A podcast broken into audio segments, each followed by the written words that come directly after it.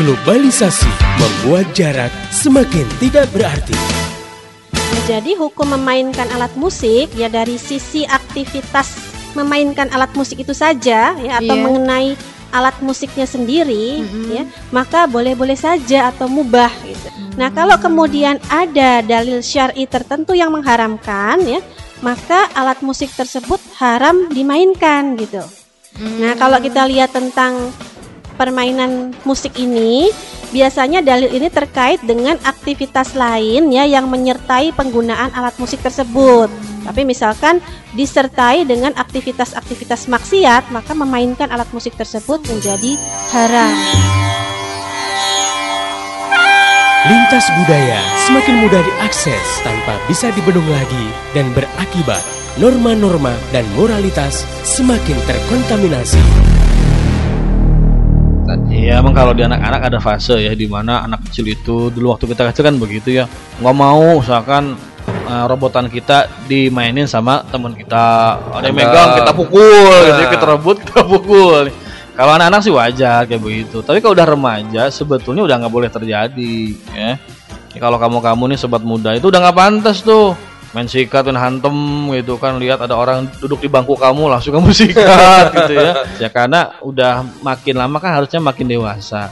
Jadi kalau dikatakan ah, itu kan biasa. Namanya juga remaja ada kenakalan remaja. Ah ini nggak tepat loh ya kamu sobat muda itu nggak pantas nakal kamu. Kalau salah sih wajar lah tapi kalau sengaja berbuat salah itu yang nggak pantas ya. Dan hanya iman yang sanggup membentengi diri. Pendengar yang budiman, angin sejuk kembali berhembus dengan hadirnya Voice of Islam. Nah, ada di situ yang eh, komunitas dari perkantoran suka datang itu di YIS misalnya, Youth Islamic Center itu memang pulang kerja orang sekalipun udah maghrib gitu ya, mereka ngaji ke sana gitu. Nah, demikian juga dengan misalnya remaja Sunda Kelapa di Masjid Sunda Kelapa itu juga memberikan fasilitas. Nah, di perkantoran sendiri juga sudah mulai ada itu sehingga ketika me- mereka merasakan butuh nuansa apa siraman rohani mereka mencoba mencari-cari kan gitu nah ini motivasinya sudah lebih kuat Media Islamnet dan radio kesayangan Anda menghadirkan Voice of Islam. Voice of Islam. Voice of Islam.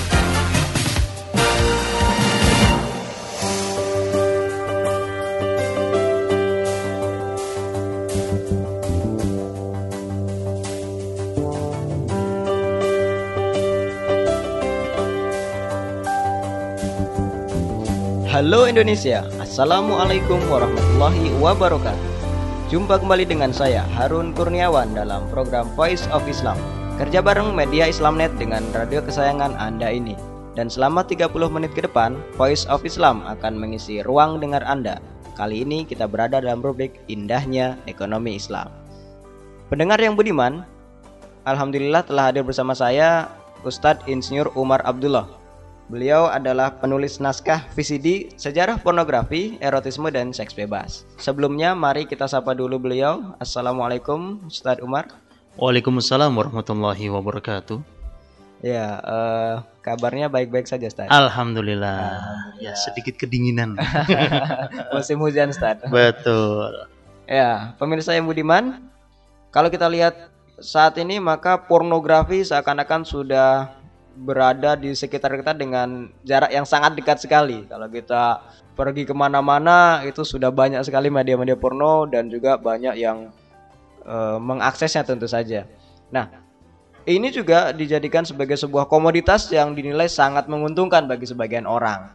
Oleh karena itu, kali ini Voice of Islam akan membahas tentang hukum menjual pornografi dan menyewakannya bersama Ustadz Insinyur Umar Abdullah. Nah, eh, langsung saja kita berbincang-bincang dengan beliau. Eh, Ustadz Umar, sebenarnya pornografi itu kan sekarang ada di mana-mana. Sepertinya udah ngepung kita dari segala penjuru gitu. Iya. Nah, biang keroknya ini sebenarnya siapa sih? Oh, ya Mas Harun dan pendengar yang budiman. Ya, kalau ditanya biang keroknya ya, istilah yang dipakai dulu oleh Pinyamin ya. ya, biang keroknya itu adalah pihak yang mau dan mampu memproduksi dan memasarkan pornografi. Itu biang keroknya. Nah, siapa lagi? Ya, kalau bukan para kapitalis baik di dalam maupun di luar negeri. Nah, para kapitalis itu juga yang menggunakan erotisme sebagai sarana iklan produk mereka. Lihat saja tuh iklan-iklan erotis di TV ya. Hmm. Ya, yang jelas bikinnya murah dan pasti menarik perhatian mata calon pembeli. Kadang nggak nyambung gitu sama produknya Ustaz ya. Walaupun nggak nyambung nggak peduli. yang penting kan yang dijual yang dijual kan erotismenya. Erotismenya dilihat lalu sambil melihat erotismenya terus melihat produknya. Sering memang tidak nyambung ya. Nah, akhirnya industri erotisme dan pornografi itu ya jelas jadi ladang emas bagi para kapitalis yang ya tentu amoral ya. Nah, hanya saja memang di dalam peradaban kapitalisme itu sudah eh, sudah mafhum kita ketahui sudah tidak ada lagi halal dan haram dan menjadikan industri seks itu menjadi industri yang paling laris. Nah, ini perlu digarisbawahi. Jadi tidak ada industri yang selaris industri seks Hmm. yaitu seks, erotisme dan pornografi. Nah, jadi itu itulah sebabnya banyak dijual program-program seks di televisi, film-film, majalah, ya, ko- majalah porno, ya, komik porno, telepon seks, ya, tahu ya telepon seks, Hmm. ya, dulu ya sampai sekarang masih Indonesia masih banyak tuh, tapi jangan coba-coba ya, pertunjukan-pertunjukan goyang erotis ya, mulai dari yang setengah telanjang sampai telanjang bulat kan gitu. Nah, contoh saja Playboy Entertainment Cor- Incorporation ya. Total keuntungan Playboy Entertainment Incorporation tahun 1999 saja ya.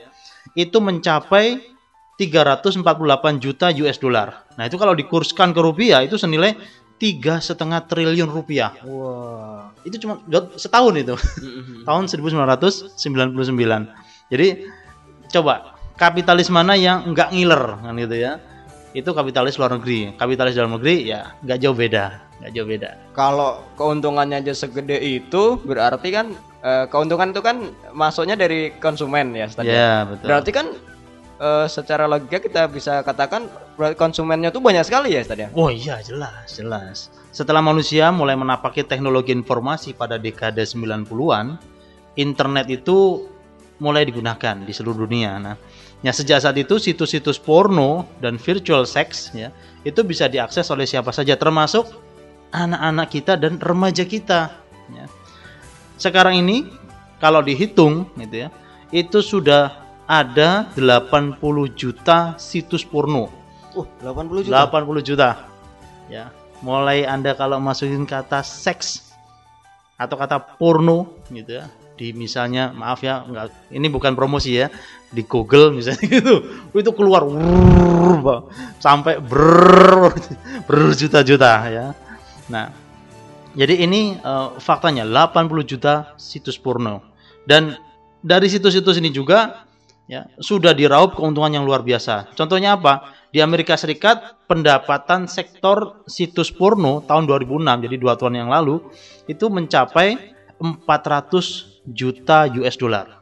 Itu kalau dikurskan ke rupiah senilai 4 triliun rupiah. Nah, kan banyak itu ya Mas Harun ya. Nah, belum lagi visual-visual erotis yang beredar melalui handphone. Nah, ini kan sekarang banyak tuh. Ya, Iya, visual-visual erotis di handphone. Lalu siapa penggunanya? Oh, nggak sekedar orang dewasa, remaja dan anak-anak ya. Kok bisa anak-anak? Ya kita lihat survei Yayasan Kita dan Bu Hati tahun 2005. Di situ menunjukkan bahwa lebih dari 80% anak usia 9 sampai 12 tahun itu usia berapa? SD ya, SD, SD, kelas 3, kelas. 4, 5, 6 Iya, ya di Jakarta, Depok, Bogor, Tangerang dan Bekasi itu telah mengakses materi pornografi. 80% coba. Wah, Jadi kalau ada 10 anak, 8 orang. 8 orang ya. Itu melalui eh, handphone itu 25 persennya. Kan anak-anak sekarang udah pegang handphone tuh. Iya. 20% melalui situs porno di internet. Tuh lihat tuh di warnet-warnet tuh banyak anak-anak masih remaja, kadang anak SD gitu kan. Itu udah buka-buka eh, internet kan gitu.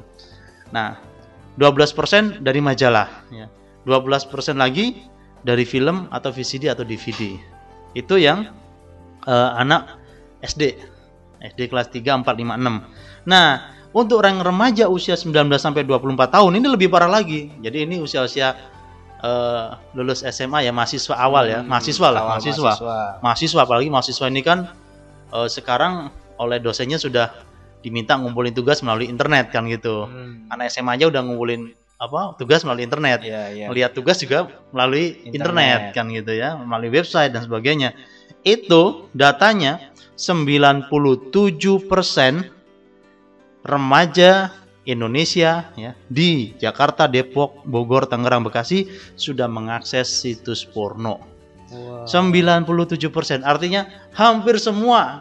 hampir semua. gitu. Jadi remaja yang habis lulus SMA Hmm. ya apalagi kalau dia mahasiswa ya berdasarkan eh, penelitian ini bohong kalau dia nggak pernah ngeklik situs porno ya. Hmm. bohongnya bohongnya itu karena hampir semuanya walaupun ada juga yang nggak ngeklik ya Iya. bukan berarti kita sama ratakan semua tapi sebagian besar nyaris sem- hampir semua gitu Oh. jadi memang betul kalau ditanyakan berarti pengonsumsinya sangat banyak banyak sekali Hmm, karena kayaknya sudah hampir merambah semua usia gitu ya. iya kalau radio diakses oleh penduduk Indonesia kan 63 persennya Hmm. Kalau televisi 97 93 persennya. Hmm. Kalau situs porno 97 persen. Coba. Iya. Nah, kalau berbicara tentang dampak nih Ustaz. Eh, dampak membanjirnya pornografi ini sendiri apa Ustaz? Iya, kalau pornografi itu sudah merajalela, ya. Orang itu seperti dikepung oleh pornografi. Setel TV ada pornografi, Hmm. setel radio ceritanya cerita porno ya iklannya iklan porno mendesa-desa erotis ya. Di jalan-jalan iklan-iklannya spanduk-spanduknya baligo-baligonya porno. Selebaran yang kita terima porno. Majalah yang kita lihat di lapak-lapak koran tablet-tablet porno semua sudah dikepung seperti itu. Maka sudah bisa dipastikan rangsangan-rangsangan seksual itu akan selalu pada kondisi tegangan tinggi gitu. Jadi orang tuh selalu dirangsang gitu. Ya. Nah, akibatnya apa? Akibatnya keinginan manusia untuk melakukan hubungan seks itu sangat tinggi. Ya. Jadi kondisi sekarang tuh kondisi yang sangat-sangat berbahaya. Gitu. Nah, kalau sudah keinginan berhubungan seks itu sangat tinggi, maka nah, ada penawaran. Apa penawarannya? Dijual alat-alat kontrasepsi seperti kondom dan pil secara bebas. Fungsinya apa? Fungsinya untuk memenuhi kebutuhan para penganut seks bebas tanpa mereka harus takut hamil. Ya, bagi yang wanita, kalau laki-laki nggak ada yang hamil ya. Kenapa? Karena memang para pelaku seks bebas ini memang cuman mau enaknya saja, tapi nggak mau anaknya. Ya, jadi mau enak nggak mau anak. gitu. Nah, pelacuran akhirnya apa? Dijadikan wisata seks. Melacur itu dijadikan pekerjaan. Ya dinamai apa? Pekerja seks komersial. Nanti di KTP-nya ditanya pekerjaan? Kalau dulu kan ada PNS Hmm. sekarang PSK gitu. Nah di Amerika Serikat ya gembongnya liberalisme seksual gitu ya. Nah setiap hari terjadi satu setengah juta hubungan seks dalam pelacuran. Coba. Satu setengah juta hubungan seks dalam pelacuran. Ya semua ini semata-mata demi uang dan kepuasan jasa dia dan memang ini e, berjalan seiring keduanya ini. Nah, yang kedua berikutnya setelah kebejatan ini sudah tidak terbendung lagi, akhirnya di negara-negara demokrasi seks bebas dilegalkan dalam bentuk undang-undang. Oh, diatur malahan Ustaz ya. Iya, gimana lagi? Kan demokrasi seperti itu. Hmm. Kalau rakyatnya memang suka seks bebas, dilarang-larang nanti mereka masuk penjara semua dong. ya sudahlah kalau gitu dilegalkan. Ya. Sehingga apa? Nah, di negara-negara demokrasi, ya, remaja usia di atas 18 tahun itu sudah diperbolehkan berhubungan seks dengan siapa saja. Ya. Termasuk incest, ya. Tahu incest? Incest. Incest itu adalah berhubungan seks dengan saudara kandung atau orang tua mereka sendiri. Jadi sudah kacau di sana itu. Di Amerika Serikat satu juta laki-laki itu telah melakukan incest baik dengan ibu mereka, anak perempuan mereka ataupun saudara perempuan mereka. Begitu juga perilaku seks yang menyimpang seperti homoseksual, lesbianisme, dan bestiality itu sekarang udah di negara-negara demokrasi yang menerapkan demokrasi itu sudah jadi hal yang lumrah ya. Belum lagi perilaku seks kolektif eh, yang biasa disebut dengan orgi. Oh. Orgi bukan orang gila ya. Jadi orang orgi itu eh, beberapa pria dan beberapa wanita melakukan seks ya hubungan seks bersama-sama di satu tempat Hmm. itu sudah banyak terjadi ya jadi peristiwa apa ya perilaku seks yang di dunia binatang pun itu tidak terjadi Ya. Nah, tapi di dunia manusia terjadi nah jadi memang eh, ya itulah faktanya ya di beberapa negara demokrasi juga mulai disahkan ya pernikahan pasangan homoseksual ya Ya. Juga pasangan lesbianisme pernah dengar ini apa pemain apa bintang film Arnold Suasana Segar Iya, iya, iya. ya Schwarzenegger itu kan jadi eh, gubernur, ya di California. Nah, di negaranya itu disahkan pernikahan pasangan homoseksual. Gitu, betul suasananya udah nggak segar lagi. jadi di Amerika Serikat itu sekarang ini ya 25 juta pelaku homoseksual dan lesbianisme siap dinikahkan. Ya, udah kacau. Jadi institusi keluarga itu sudah tidak ada artinya lagi. Ini dampak membanjirnya pornografi. Berarti pornografi itu merangsang dan mendorong orang untuk berbuat seks bebas, Ya. bahkan seks yang menyimpang ya, Ustaz ya. Iya betul. Kalau efek-efek lainnya mungkin ada nggak, Ustaz? Wah, bukan ada lagi, banyak. Hmm. Kalau orang Jawa bilangnya buah, bukan buahnya lagi, buahnya. ya. Akibat lanjutan dari pornografi yang berujung pada meningkatnya seks bebas itu ya jelas terjadi kerusakan yang yang luar biasa ya. Contohnya apa? Yang paling jelas nasab ya. Keturunan, jalur keturunan itu jadi kacau. Gak jelas. Nggak jelas. Di Inggris, ini bisa dicatat nih oleh Mas Harun dan Meninggal Budiman. Di Inggris, tiga dari empat anak yang dilahirkan itu adalah hasil perzinahan. Coba, Hmm. tiga dari empat. Jadi cuma satu dari empat yang jelas, bukan dari perzinahan. Ya, jadi tiga dari empat, 75 persen. Ya. Sementara di Amerika Serikat, satu dari dua anak yang dilahirkan adalah hasil perzinahan. Ya. Jadi Amerika dan Inggris ini memang gembong-gembongnya liberalisme, termasuk juga Perancis ya, Hmm. gembong-gembongnya demokrasi. ya. Lalu mengenai gadis ya, di Amerika Serikat 75% itu ya gadis itu mengandung di luar nikah. Udah gak gadis lagi, Ustaz. Ya udah nggak gadis ya, tidak lagi seperti gadis ya. Ya, Jadi seperti gadis tapi bukan gadis lagi. Jadi ini berdasarkan penelitian tiga dari empat gadis di Amerika itu sudah tidak gadis lagi, sudah tidak virgin lagi. Nah, itu dari segi kegadisan ya, Hmm. virginitas ya. Dari segi keharmonisan rumah tangga. Jadi di Amerika satu dari dua pernikahan itu akhirnya cerai, cerai hidup. Coba. Jadi kalau misalnya di suatu masyarakat ada 400 keluarga, 200-nya itu artinya cerai. Kacau itu. itu masyarakat seperti apa ya. Jadi pernikahan juga udah nggak udah nggak dihargai lagi ya.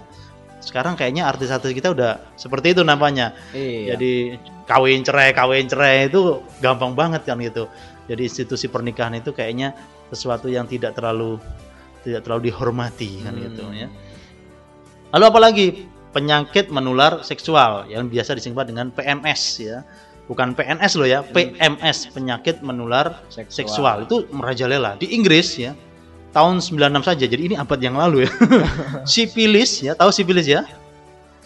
Sipilis. ya. sipilis ya meningkat 486 persen itu di Inggris jadi hampir lima kali lipat di Prancis gonore ya, gonore itu meningkat 170 persen hanya dalam waktu setahun itu di Prancis memang Prancis itu memang eh, negeri awal liberalisme Hmm. nah ingat eh, revolusi Prancis ya Iya, iya, iya. di Indonesia mengenai HIV AIDS ini diperkirakan 30.000 orang sudah terjangkit HIV AIDS. 30.000 itu banyak.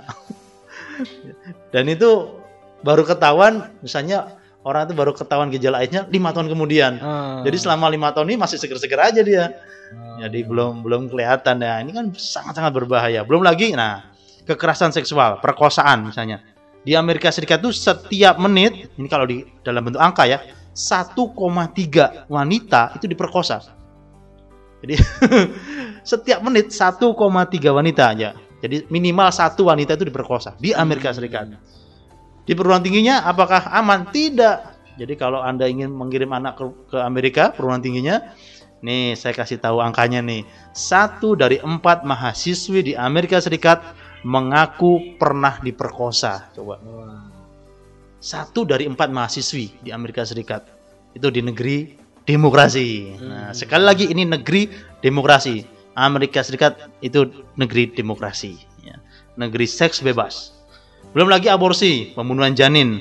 Di Jepang itu juga negara liberal itu, negara kapitalis ya. Di Jepang diperkirakan 2 juta aborsi setiap tahunnya. Di Inggris, ya, satu dari tiga kehamilan itu berakhir dengan aborsi. Hmm. Jadi, jadi di sana itu janin-janin itu, kalaupun bisa lahir itu udah alhamdulillah. ya.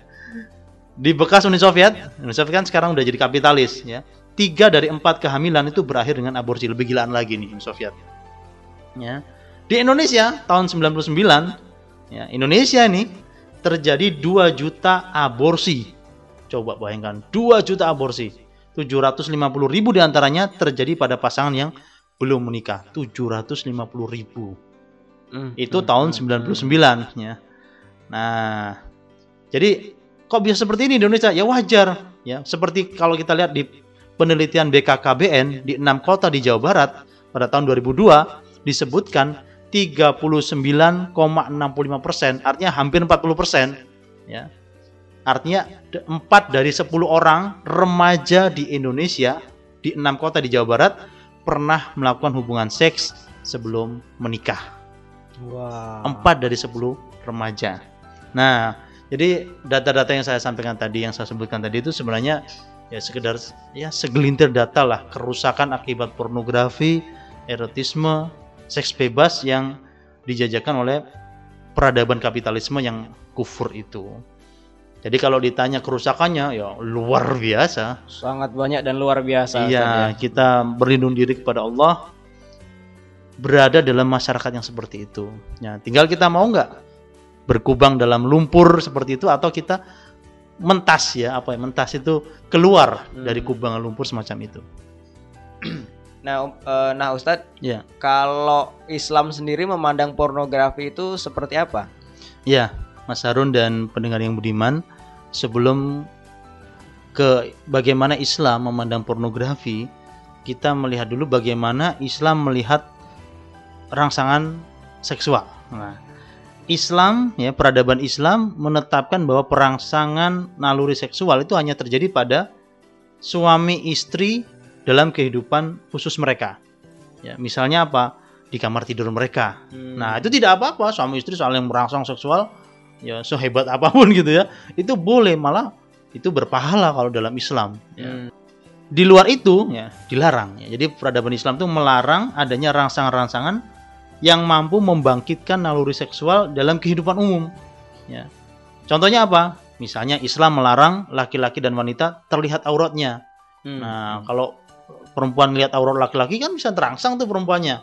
Sebaliknya, laki-laki melihat aurat perempuan kan bisa terangsang. Ya, misalnya maaf ya melihat eh, apa gitu. nah, itu kan bisa terangsang gitu. Kalau nggak terangsang malah aneh kan gitu ya. Nggak normal. Nggak normal ya. Terus Islam juga membatasi aurat laki-laki ya antara pusar sampai lutut. Aurat wanita seluruh tubuhnya kecuali wajah dan tangan ya. Nah, tangan telapak tangan itu sampai pergelangan tangan itu ya. Lalu kepada non muslim diperintahkan untuk menutup aurat juga. Walaupun tidak harus seperti eh, wanita muslim, muslimah, tapi harus berpakaian sop- sopan dan menutup auratnya. Islam juga memisahkan laki-laki dan wanita dalam kehidupan umum. Misalnya di masjid kan dipisah tuh di madrasah, di sekolah, dipisah ya. Dan melarang campur baur ya, ikhtilat. Ya lihat aja kalau lagi dansa-dansi, wah konser-konser musik-musik sekarang ini kan banyak yang campur baur, wah uyel-uyelan kalau bahasa Hmm. Jawanya itu ya. Senggol-senggolan. Nah, itu itu ikhtilat, ikhtilat itu. Nah, gimana nggak akan terangsang kalau campur baur atau termasuk pornografi gitu. Islam sangat melarang keras beredarnya gambar-gambar, tulisan-tulisan, pahatan-pahatan atau lagu-lagu porno atau yang mengajak kepada pergaulan bebas ya. Apalagi seks bebas ya. Ya, pergaulan bebas itu sekedar ya campur baur laki perempuan itu aja udah nggak boleh, apalagi seks bebas. Ya, ini nggak boleh. Ya. Islam juga melarang beredarnya cerita-cerita cabul. Nah, apalagi yang diceritakan oleh eh, yang diceritakan itu hubungan seks eh, suami atau istrinya. Ini kan nggak boleh sampai dikatakan seorang suami atau seorang istri yang menceritakan hubungan seks dengan suami atau istrinya itu kan dikatakan seperti setan, setan laki-laki dan setan perempuan. Jadi nggak boleh dikecam kan gitu. Nah, sementara kalau tulisan-tulisan atau gambar-gambar atau pahatan-bahatan atau syair-syair erotis yang terkait dengan agama atau kepercayaan tertentu, tapi di lokasi tertentu ya gitu ya. Seperti piramid di Mesir atau kuil di Khajuraho India atau kitab madah agungnya Yahudi gitu ya. Itu dibiarkan dan tidak dihancurkan ya sebagai bentuk toleransi terhadap keyakinan agama dan kepercayaan yang ada di dalam negara Islam. Tapi itu terlokalisir, tidak di tempat umum itu. Hmm. Jadi di tempat misalnya eh, ya itu tadi di kuil itu saja. Ya, pernah ke Khajuraho India? Wah, rencananya belum pernah. Belum pernah. Saya juga belum pernah, tapi pernah lihat filmnya. Memang Oh. wow, erotis sekali kuilnya itu. Itu kuil eh, agama Hindu tapi memang sangat erotis. Tapi kan terlokalisir di situ saja. Dan nggak boleh dikeluarkan. Nggak gitu boleh, apalagi arcanya dibawa keluar dipajang itu nggak boleh. ya? Apalagi iya. India kan wilayah Islam. Iya, iya. Nah, tapi kan ada masalah nih, Stad, bahwa sekarang nih banyak orang menjual VCD atau gambar porno gitu ya, terutama yang dihasilkan oleh negara-negara demokrasi yang Ustadz sebut tadi, Amerika, Jepang. Nah, sedangkan mereka itu kebanyakan juga kita tahu muslim, kan gitu ya. Nah, Nah, nah, lalu gimana nih kalau kasusnya seperti ini, hukumnya seperti apa mereka berjualan itu? Ustadz? Iya. Sebenarnya eh, sudah jelas ya. Jadi menjual pornografi itu haram hukumnya. Ya Allah Subhanahu wa taala berfirman, A'udzubillahi minasyaitonirrajim. Ya. Ta'awanu 'alal birri wa taqwa wa la ta'awanu 'alal ismi wal udwan. Saling tolong menolong kalian dalam kebaikan dan ketakwaan dan jangan kalian tolong menolong dalam dosa dan permusuhan dan pelanggaran gitu ya. Al-Maidah ayat 5. Nah, jadi berdasarkan ayat ini saja sebenarnya ya, itu para fukoha itu sudah mengharamkan jual beli yang membawa kepada dosa, pada kemaksiatan ya. Seperti ya pornografi yang jelas-jelas menjerumuskan eh, manusia tidak hanya muslim ya karena Islam itu for all untuk semuanya. Aturan Iya, iya. Islam itu tidak hanya untuk non untuk Islam saja atau muslim saja tapi untuk non muslim juga. Dan pornografi itu adalah sarana untuk membuat manusia, muslim maupun non muslim, untuk ke jurang kehancuran, jurang seks bebas. Ya, tadi udah saya sebutkan panjang lebar eh, kerusakannya gitu ya. Nah, ini dari segi dari segi eh, ayat dari Al-Qur'an ya. Ada juga kaidah syarak yang menunjukkan pengharaman segala jual beli yang akan membawa kepada maksiat. Kaidah fikihnya itu berbunyi begini, kullu bai'in a'anna ala maksiatin haram. Ya.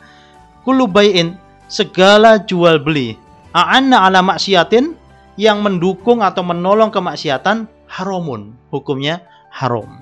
Nah, kaidah ini bisa dilihat di kitab Nailul Autor karya Imam Syaukani rahimahullah. Nah, karena pornografi itu membawa manusia ke jurang kemaksiatan, maka jelas menjual pornografi. Misalnya film, kalender, ya, awal tahun biasanya kan banyak kalender tuh, Kalender. poster dan bentuk-bentuk lainnya, ya itu haram hukumnya. Jadi Wah, jelas ya menjual pornografi apa pun bentuknya itu haram. haram Ya. Ustadz ya. Nah, kalau ini kan tadi banyak juga orang yang me- mengakses porno pornografi itu dari situs. Mm-mm. Situs internet. Nah, dan ada orang-orang yang menjaga warnet lah misalnya gitu Iya kan. betul. Nah, gimana kalau kemudian warnet itu menyediakan juga apa ya? Atau tidak membatasi orang untuk mengakses situs-situs porno misalnya kan gitu. Iya. Gimana Ustaz? Ya. Jadi begini Mas Harun dan yang beriman, kalau kita bekerja pada warnet, warnet ini warung internet ya, yang menyediakan jasa internet yang mengakses situs-situs porno, maka apa yang harus kita lakukan? Kita usulkan kepada perusahaan agar memasang peringatan keras kepada pengguna untuk tidak mengakses situs, situs porno ya. Misalnya Hmm. ditulis kami melarang Anda membuka situs-situs porno ya. Jika Anda ketahuan, maka kami akan hentikan akses Anda dan Anda dikenakan denda. Misalnya, oh, ketahuan denda 100.000 ribu misalnya Hmm. gitu. Ketahuan aja ya. 100 ribu. Nah, terus dan Anda tidak boleh eh, menggunakan internet ini dalam waktu berapa lama misalnya. Pokoknya dendanya itu sangat berat. Nah, nah jika ini berhasil maka kita boleh bekerja di warnet itu. Kenapa? Karena warnet itu menyediakan jasa in- internet untuk mengakses informasi yang dihalalkan oleh Allah gitu.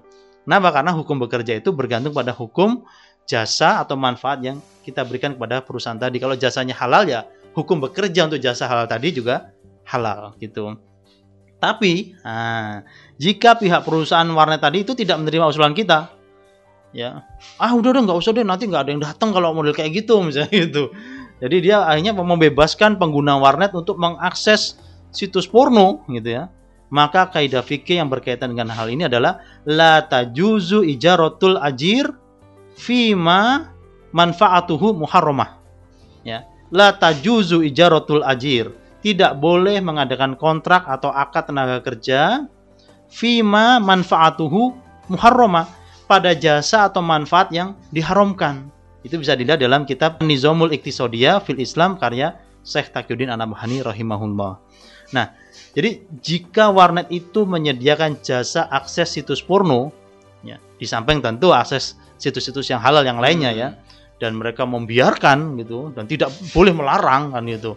Ya, barangkali ini peng, apa perusahaannya perusahaan yang pengelolanya atau pemiliknya orang-orang liberal gitu ya. Maka hukumnya haram. Ya, kita bekerja sebagai penunggu warnet yang apa operatornya itu. Haram kita memberikan uh, jasa kita sebagai penunggu warnet yang semacam itu. Ya. Jadi, kenapa? Karena jika hukum haram dan hukum halal, haramnya kan tadi situs porno, Iya, iya. halalnya kan informasi yang halal. Mm-mm. Itu berkumpul dalam satu keadaan, maka kaidah fikih itu menyebutkan apa? Idza istama'a al halal wal haram, golaba al haramu. Ya. Idza istama'a al halal wal haram, jika halal dan haram istama'a bertemu, ya golaba al haramu maka yang haram itu pasti itu yang menang yang lebih kuat. Jadi jika pihak warnet membebaskan penyewaan jasa internet untuk mengakses pornografi maka jasa yang dilakukan warnet itu adalah jasa yang diharamkan ya. maka dengan sendirinya tidak sah akad ijaroh atau tenaga ketenaga kerjaan yang dilakukan dengan perusahaan itu. Kenapa? Karena jasa yang diberikan kepada perusahaan itu adalah jasa yang diharamkan oleh syarak, bukan jasa yang dihalalkan oleh syarak. Jadi menjadi penjaga warnet di warnet semacam itu haram.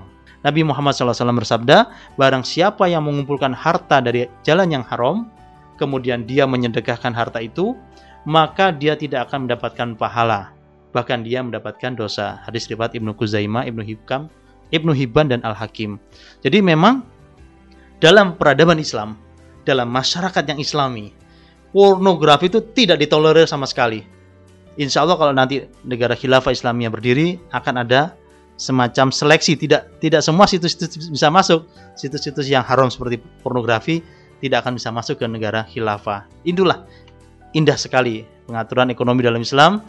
Jadi produksinya juga nggak boleh produksi pornografi nggak boleh memperdagangkannya juga nggak boleh menjadi jasa yang menyewakannya juga nggak boleh menunggu jasa penyewanya juga tidak boleh. Insya Allah masyarakat akan bersih dari pornografi. Ya, oke pendengar yang budiman, itu tadi bahasan kita tentang hukum menjual dan menyewakan pornografi. Satu hal yang bisa kita tarik bahwasannya pornografi ini akan memberikan dampak yang sangat buruk terhadap kehidupan kita dan segala hal yang berhubungan dengan pornografi ini adalah haram baik menjual, menyewakan, menjaga warnet dan lain sebagainya itu adalah haram sehingga mari kita berupaya untuk menghindari pornografi itu dan solusi total daripada pornografi agar kehidupan ini bebas dari pornografi adalah diterapkannya Islam dalam kehidupan kita. Ya, untuk informasi lebih jauh tentang Voice of Islam, radio-radio mana saja di seluruh Indonesia yang menyiarkan Voice of Islam, topik-topik yang akan dibahas dan juga info-info lain silahkan klik di www.gaulislam.com. Eh, saya Harun Kurniawan dan seluruh kerabat kerja yang bertugas mengucapkan terima kasih kepada Ustadz Insinyur Umar Abdullah atas penjelasannya. sama-sama mudah-mudahan barokah untuk semuanya Iya, amin dan juga terima kasih buat para pendengar sekalian, Ya. buat pendengar sekalian yang telah mengikuti acara ini dari awal sampai dengan akhir acara ini. Pesan saya sampaikan apa yang Anda dapatkan hari ini kepada teman Anda, keluarga Anda, orang-orang di sekitar Anda agar rahmat Islam segera bisa tersebar luas termasuk di kota Anda yang tercinta ini. Mari menimbang masalah dengan syariah. Assalamualaikum warahmatullahi wabarakatuh. Demikian tadi Voice of Islam. Voice of Islam. Semoga hikmah yang terkandung bermanfaat untuk kita semua. Amin amin amin ya robbal alamin. Kembali bisa Anda dengarkan Voice of Islam. Voice of Islam menghadirkan topik-topik seputar kehidupan kita esok hari di waktu dan gelombang yang sama.